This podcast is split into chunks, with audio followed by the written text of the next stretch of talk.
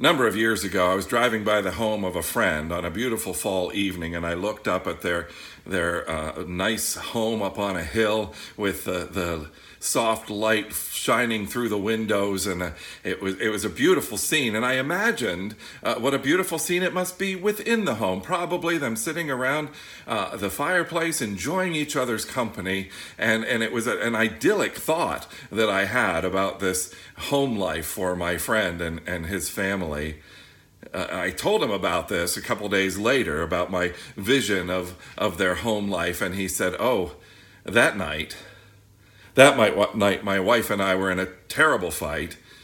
My daughters were being awful, and there was discord, disharmony. It was ugly.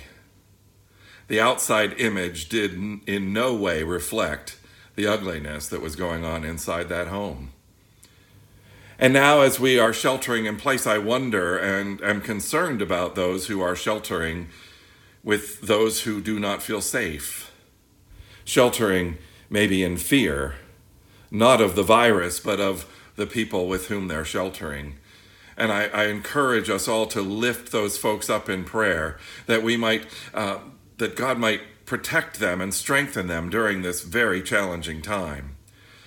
But at the same time, I want to help us to understand as believers what our homes should look like, what it should be like within our homes.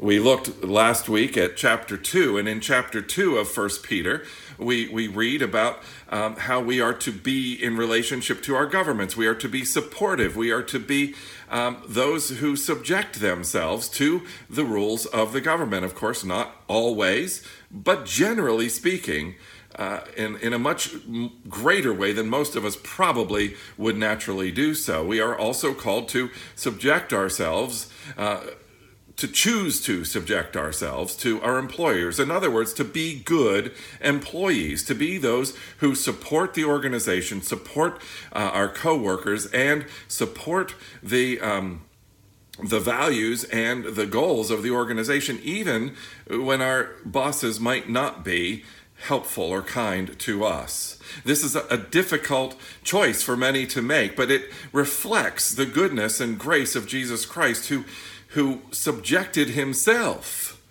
to humanity, taking on our humanity, taking on suffering, taking on struggle. And that does not mean, of course, that we are to be doormats and let uh, the world roll over us, but have a general, but to have a general attitude of support, of encouragement for uh, those around us. And that same principle moves now into the home in 1 Peter chapter 3. I think a theme verse of 1 Peter thus far would be chapter 2, verse 12, where Peter writes, Live such good lives among the pagans that they may see your good deeds and glorify God on the day he visits us. Now, pagan doesn't mean those who are running crazily through the streets. Pagan, just in this context, means those who are not believers. And Peter says the way to interact with those who are not believers is to live good lives. He moves then into the home with advice to wives. And he says, in the same way, in the same way, referring back up to how we are to um, interact with governing authorities and our employers, in the same way, then, women, submit yourselves to your own husbands. Now remember that word submit yourself. Again, it is a middle voice word, which means you do this, you choose this. It's not someone lording it over you. And it is a word that probably is not best translated submit. Maybe uh, in the original thought of what submit means it, it is, but uh, our, our culture has uh, made this word a really bad word. And it really doesn't mean what people think it means if they think it means to just lay down and let the world trample you. Submit is a word that means it's hupotasso, which means hupo, to get under and lift up and support to support the, the world around us, to be good citizens, to be good employees, and to be good spouses. And here, with his advice to women, he says, um, that as you live a good life before your husband, if your husband's not a believer, you may not be able to win him over with your words, but you will much more likely be able to win him over with your actions by demonstrating the grace of Jesus Christ and by demonstrating what Christ has done within you, that you have a, a strength of a character, a strength of um, personality that comes from knowing that you are 100% unconditionally accepted by God through Jesus Christ. That you have a settledness of your spirit, that you no longer are trying to prove yourself. You are no longer trying to win every battle because the war has been won for your soul, for your value, for your purpose. And that war has been won by Jesus Christ. You have purpose and value because of what he has done for you. And that truth settles in your soul. And that's why Peter says, Your husbands may be won over without words by the behavior of their wives when they see the purity and reverence of your lives. Your beauty should not come from outward adornment, such as elaborate hairstyles and the wearing of gold jewelry or fine clothes. Rather, it should be that of your inner self, the unfading beauty of a gentle and quiet spirit, which is great worth in God's sight. Now, I don't think Peter's telling us not to wear decent clothing, not to make ourselves look attractive, you know, within reason. But I believe that he's saying that true attractiveness is inside. And it, we remember that God has, uh, many occasions through Scripture, said, um, humans look on the outward appearance, but God looks on the heart. It is in the heart that we relate to God. It is in the heart that we have our sense of self, our sense of person. It is in our soul that we truly exist. So, what Peter is saying is make sure that your soul is pure, that your soul is confident in your walk with God, and your relationship with God. And don't make such a big deal about just making the outside look good when the inside is not. We are called to be people of depth, people of character, not superficial people who only look on the outside.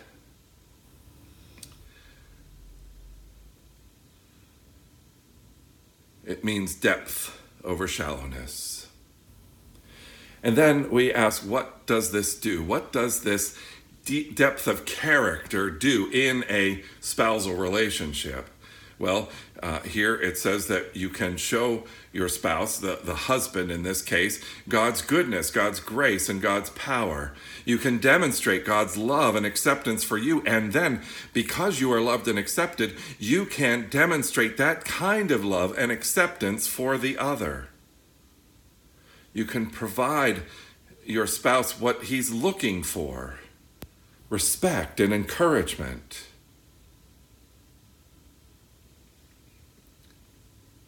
And then Peter makes an appeal to the women of the past and how they responded to God's grace and God's work within them. And I, I, I, read an article that took us back to look at some of the women of the past. If if the past he's referring to is uh, are the women of the Old Testament, we have, of course, Rahab who hid the spies and then said uh, that they had gone off, and she is commended we find Deborah, a judge of Israel, a ruler of, of all of Israel, who did some amazing things. We find Esther, who, as the queen, who was not supposed to approach her husband without being asked to, chose to nonetheless. We find Abigail, a beautiful story. And if you have time today, I encourage you to look at 1 Samuel 25 and the story of Abigail and her husband and their interaction with David. Her husband was, um, I don't know if the Bible says this word in any translation, but he was a jerk. He was arrogant, he was rude, he uh, refused to help David and his troops, even though David and his troops were guarding his uh, property. And he got himself into some trouble with David through his attitude, but his wife Abigail came out and met David. And in meeting him, said, Please don't do what my husband would lead you to do, but accept this grace. And in so doing, she saved her husband and she saved their home. But the, the example that Peter uses is Sarah. Sarah, who did choose to leave home with her husband Abraham, who shared his vision for that departure for their new life. He, she went along with some weird plans that Abraham had on occasion uh, and supported him in that way. But none of these women are known to be those who just simply wait for their husbands to tell them what to do. These are women who are strong. These are women who are empowered. And you cannot truly understand this passage if you don't understand the egalitarian nature of the relationship that God desires that husbands and wives, wives have. As I've researched this passage and the similar passage in Ephesians chapter 5, I've come more and more and more to be confident in this egalitarian role that God has for husbands and wives. Wives or women in the Old Testament, those who get any press, get any ink on the pages of Scripture, are usually strong women who have done amazing things. They don't sit at their husband's feet doing only their husband's bidding. So there is a way that they are supportive of their husbands. There is a way that they are called to be um, encouraging them. But this does not mean that they lose their sense of self, their sense of call into God's service. In fact, there's a place in Genesis 21, verse 12, where God says directly to Abraham, Listen to your wife. Do what listen to whatever Sarah tells you. The, this relationship is a mutual relationship, but it is characterized by support, by encouragement, by sharing in, um, in shared goals and shared mission.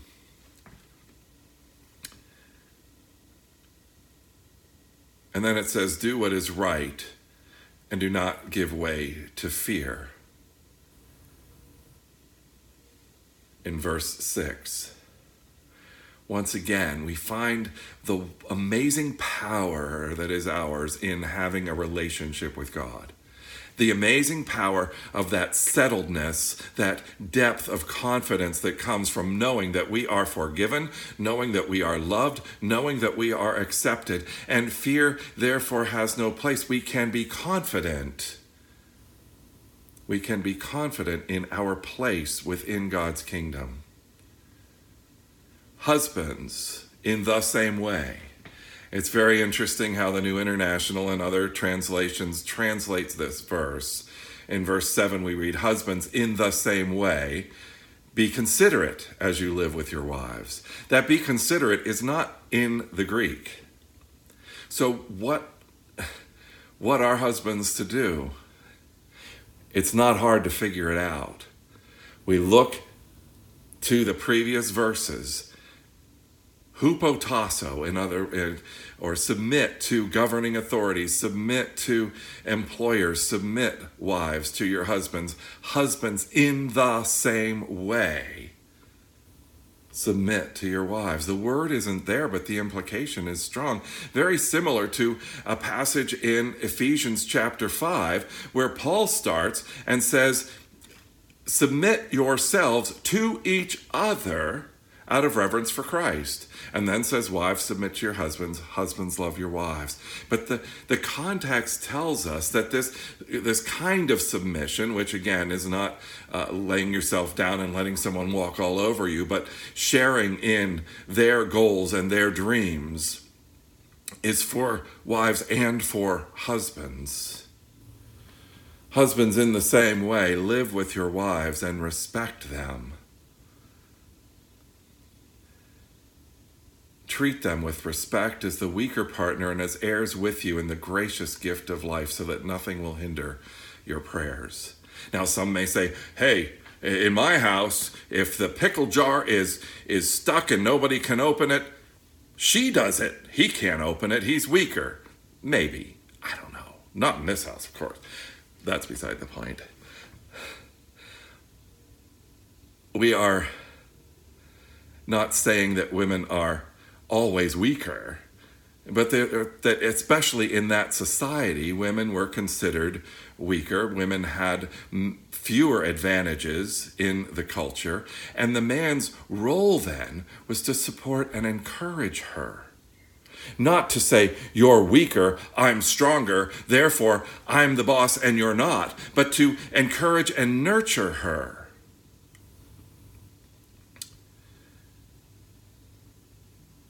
And to love her well. Treat them with respect as co heirs, heirs with you of the gracious gift of life. If there's if there's anything in this passage that, that says it most strongly, that men and women are called together to reflect the image of God, it is right there. Women and men co heirs of the kingdom. Women and men working together, if they are both believers, in order to encourage each other's walk with God, encourage each other's service to God, encourage each other's confidence in what God has done for them in Jesus Christ. A man and a woman who love well understand the other and desire to support and encourage them. I, I encourage you to uh, look up a website. It's www.5, the, the number 5, lovelanguages.com. On there, you'll find a quiz that will help you discover your love language and your spouse's love language or anyone else in your life that you would like to know how can you best bless them. Sometimes we think, well, uh, that we, we look at everything through our lens, through what we like, and we try to help the other person, bless the other person in ways that maybe they don't receive the same way we might. So, this is a wonderful way to uh, understand uh, how your this uh, how the other person receives love, and then you can demonstrate your love in ways that bless them. I encourage uh, husbands and wives and anyone else uh, to take this and, and learn how you can bless other people. And notice what Peter says is the consequence of not treating wives well. He says, so that nothing will hinder your prayers. One preacher said it like this If anyone is about to hurt my daughter, my relationship with that person will be in serious jeopardy. Wives are daughters of God. God loves them. They are co heirs. If you mistreat with words or any other way your spouse, you are in trouble with God. Your prayers will be hindered. Your relationship with God will be hindered. Honor each other and thereby honor God. And God will continue to bless you and your relationship. Now, finally, we look at um, verse 8 all of you be like minded, be sympathetic, love one another, be compassionate and humble. Do not repay evil with evil or insult with insult. On the contrary, repay evil with blessing, because to this you were called so that you may inherit a blessing. This sort of sums up all of all of what has gone on before. All of you be like-minded, work together to understand each other. Be sympathetic, work together to understand each other's feelings love one another, be compassionate, and be humble. Throughout the Word of God, we read the same words a number of times. God opposes the proud, but gives grace to the humble.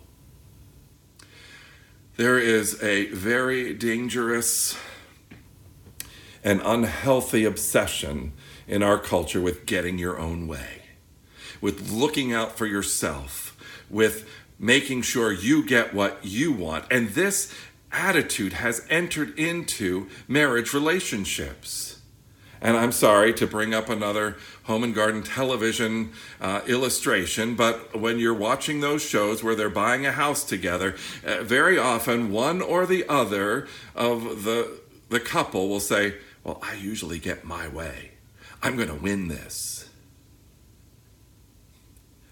That is not how couples should work. And then on the other occasions, you see that one of the, the husband or the wife says, I want what's best for us. So I defer some of my desires toward our desires, or even sometimes toward your desires, the other's desires. This is a far more beautiful, far more God honoring way to live. We are called to follow Jesus Christ who gave himself up for us. We are not to be those who look out for our own agendas, those who get angry when we don't get our way, those who are um, unsympathetic, those who have their own ideas and refuse to listen to the ideas of others. Although, unfortunately, we see that attitude in professed Christians all over the place, it is not a Christian attitude. It is not honoring to God. And if you find yourself thinking that way, and all of us do on occasion, I would encourage you step back and say, wait, this is not about me. This is about what is good for those around me. This is about relationship. Now, there's a phrase that Devin and I can't stand, and we hear it all the time. And that phrase is happy wife, happy life. And you know, there's a way in which that's a beautiful thought. If if you work hard to make your spouse happy and they are happy, that's good. A happy husband, happy life. Doesn't rhyme, but it's still good, a good idea. But the way it's most often used is I'm so scared of my spouse, I got to do whatever my spouse wants so that so that she's not mean to me or he's not mean to me. And that's not that's not a Christian attitude. It's it's sad when when sometimes in Christian women's group or Christian men's group all you hear is complaints about the spouses. That is not appropriate. We are called to encourage our spouses directly and indirectly in, in our communication with other people.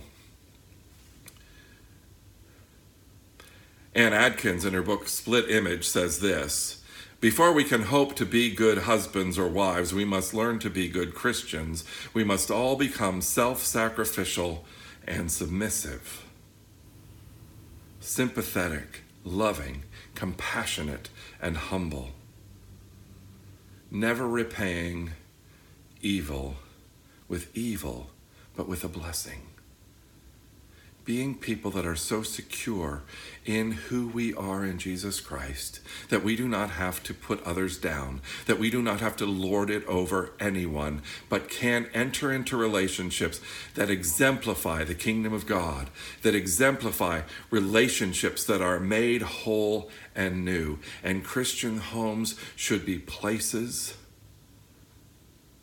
where people can see the values the truth of the kingdom of God lived out. Now, in your homes, behind those closed doors, in this time of families isolated together, work at it. Work at being spouses and parents that encourage, and children that encourage your parents to be the best that they can be to understand as best as you can where their hearts and their minds are. To put aside your desires in order to have shared desires. I pray that behind the doors of your homes, children are being nurtured, as it says in Ephesians 5, in the nurture and admonition of the Lord. Husbands are being encouraged wives are being loved, and parents are being honored. This is the way we show each other and the world that God is at work within us.